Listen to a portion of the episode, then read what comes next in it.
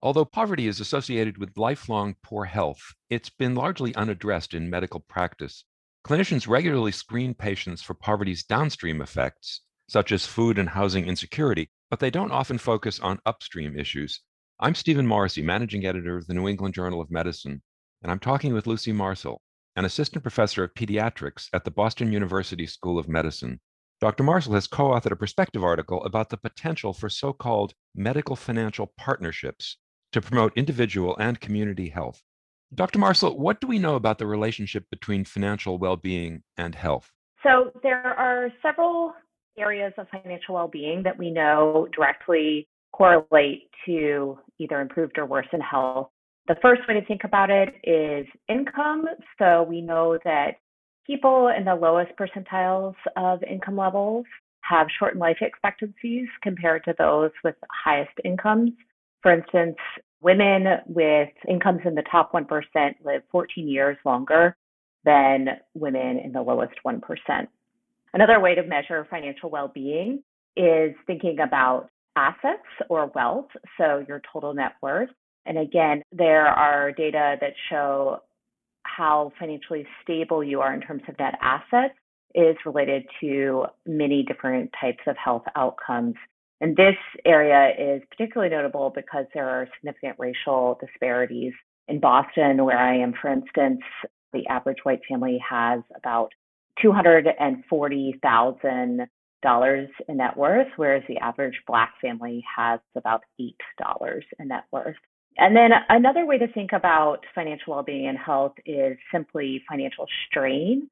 So the best data here are from cancer studies showing that sudden changes in your financial well-being, regardless of your net worth or your net income, are associated with increased morbidity and mortality. So financial status across a variety of measures does negatively impact health if it is unstable.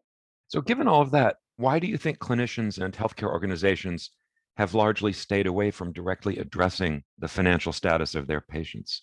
I think there probably are two reasons. One is that it's abstract and big picture, a bit outside of our comfort zones. Certainly, we have not been trained in terms of how to directly address one's financial well-being, and it can be challenging to address. For instance, having a good job is an essential part of being financially well, and that is not an easy thing to help someone with if their educational status is low or if the job market is poor. I think the other reason that we don't do it is that for many health care providers, myself included, in the moment, it often feels like whatever problem the patient is presenting you with is much more pressing and urgent than the root cause of it. So if I have a patient who comes in with asthma, they're having trouble breathing, I need to figure out how to address that asthma attack and treat it with medicine. However, there isn't really time budgeted in my schedule to then take a step back and think, well, why does this keep happening and how can I address it?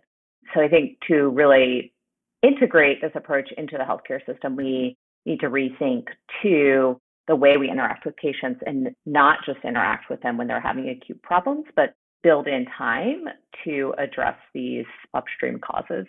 So in your perspective article, you describe medical financial partnerships as one way for healthcare institutions to facilitate access to financial resources for patients. Can you explain the idea behind those partnerships? Sure. The idea is that there are actually many resources available in most communities to help people with their financial well-being. These span a range of issues. So the focus we started with was tax preparation services. There are free tax preparation services available in most communities, but there are other types of financial services too, such as those aimed at helping children and families advance their educational standing through child savings accounts and college scholarships. Financial coaching, which is very individualized based on goals that you might have for your own financial well-being, and a coach then works with a client on helping them reach those goals. These services are all free, but what is universal about them is they are underutilized. And the reasons for those are varied, including that it's challenging to make time for something that doesn't feel emergent. I think we all can relate to that because I know myself, there have been times where I've avoided dealing with financial planning because it doesn't feel like the most pressing thing I need to do in my life right now. I think another reason people don't use them is that they don't know about them. We hear that a lot from families, and that it's intimidating. They've had bad experiences with financial institutions who have taken advantage of them or who have charged them fees, and therefore are worried that these other types of services might be just as bad. So the brilliance, I think, of medical financial partnerships is that healthcare does have trust with patients. Maybe the institution as a whole doesn't, but usually the individual providers do. And we also frequently see patients, especially in primary care, both for adults and children. So we can take advantage of that trusted, frequented relationship to introduce these services and to integrate them for families.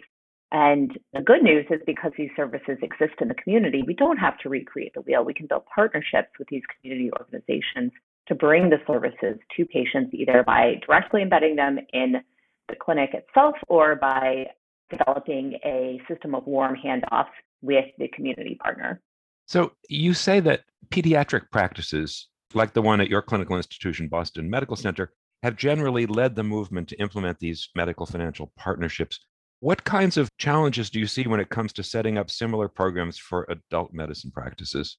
So I'm a pediatrician and definitely biased in my views and understanding of pediatric versus adult medicine, but my understanding of it is that pediatrics for the last twenty, thirty years has really led the charge in terms of integrating social programs into healthcare.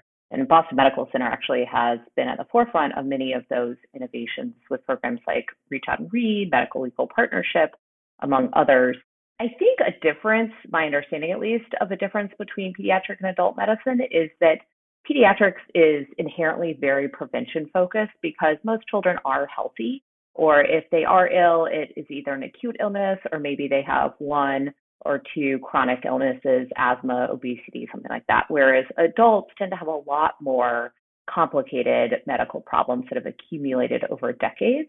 Another difference between adults and children is that children come in to see us much more frequently. In the first year of life, I see a child somewhere between six and ten times for routine visits, whereas a healthy adult might only come in once a year. So there are fewer opportunities to engage. I imagine that that creates a time pressure that's even more acute than with children. So I think that would be a large challenge to integrating this more into adult healthcare, that with adults, they have more problems to address, you have fewer opportunities to address them. So perhaps have to be more creative about how to work this type of service into your practice. Finally, what role can individual clinicians play in supporting the financial well-being of their patients and their local communities in ways that will ultimately improve health? I think this is probably the most optimistic area for any doctors, nurse practitioners, other types of providers who are listening. This is not something that you have to wait for your institution to decide to do. You don't have to become an expert in finance yourself.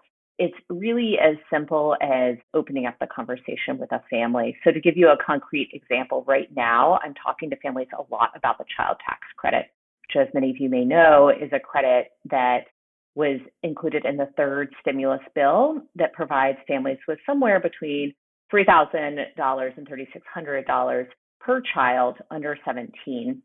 Essentially, this is a cash transfer program or a universal basic income for children. So it's really essential people know about it. Every time I see a patient now, I just ask them, are you getting the child tax credit? Usually the response I'm met with is, I don't know, what are you talking about? And so then we have maybe a one to two minute conversation in which I explain what it is. Sometimes I find out that someone has filed their taxes, they will be getting it, and I educate them about that. Other times, especially with immigrant families or families with newborns, I find they're not going to be getting it. And so then I talk to them about how we could help them get it. But in either case, simply educating people that this resource is available to them is often transformational. I had a mom the other week tell me that she's been wanting to go back to work, doesn't have a steady source of income to pay for childcare. And now that she knows that she can count on getting these child tax credit payments each month, she feels confident that she can sign up for daycare, she can pay for it. So now she can afford to go back to work.